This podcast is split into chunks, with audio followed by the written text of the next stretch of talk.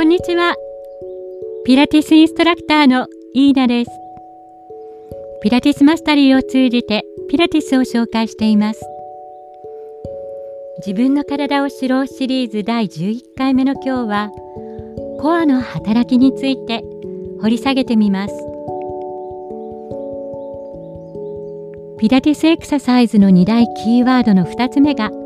コアコネクションです。コアとは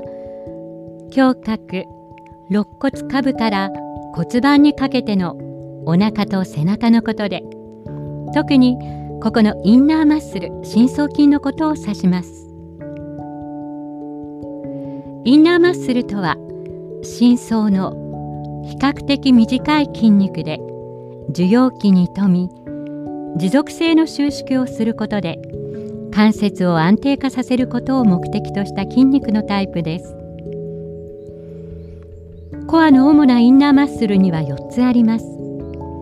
お腹の前から横を覆う腹横筋腰椎一つ一つをつなぐ多裂筋下部肋骨と胸椎を結ぶ横隔膜恥骨と尾骨をつなぐ骨盤底筋ですこれらの筋肉で囲まれた空間が腹腔で内臓が収めるスペースです。建物に例えると腹腔の前と横の壁に相当するのが腹横筋。後ろの壁が多裂筋。天井が横隔膜。床が骨盤底筋です。一方アウターマッスルは表層に位置する長くて大きな筋肉で関節を大きく動かすことを得意とする筋肉のタイプです。コアの周りのアウターマッスルは肋骨と骨盤を結ぶ腹筋群と背筋群です。主に腹直筋、外腹斜筋、内腹斜筋、脊柱起立群です。ピラティス創始者のピラティッシはコアをパワーハウスと呼んでいました。最近ではコアとかパワーガードルとか腰椎骨盤の安定化という言葉にも置き換えられています。ここではコアと呼んでいます。続いてはコアコネクションについて説明します。ピラティスエクササイズではコアのインナーマッスルと周囲のアウターマッスルを使って腰椎と骨盤を正しい位置に置くことが基本ルールです。お腹と腰全体が安定して安全にエクササイズを行うことができます。コアのインナーマッスルは互いに協調して働くという特徴的な性格を持っています。4つの筋肉がまるで1つの筋肉のように連動して動きます。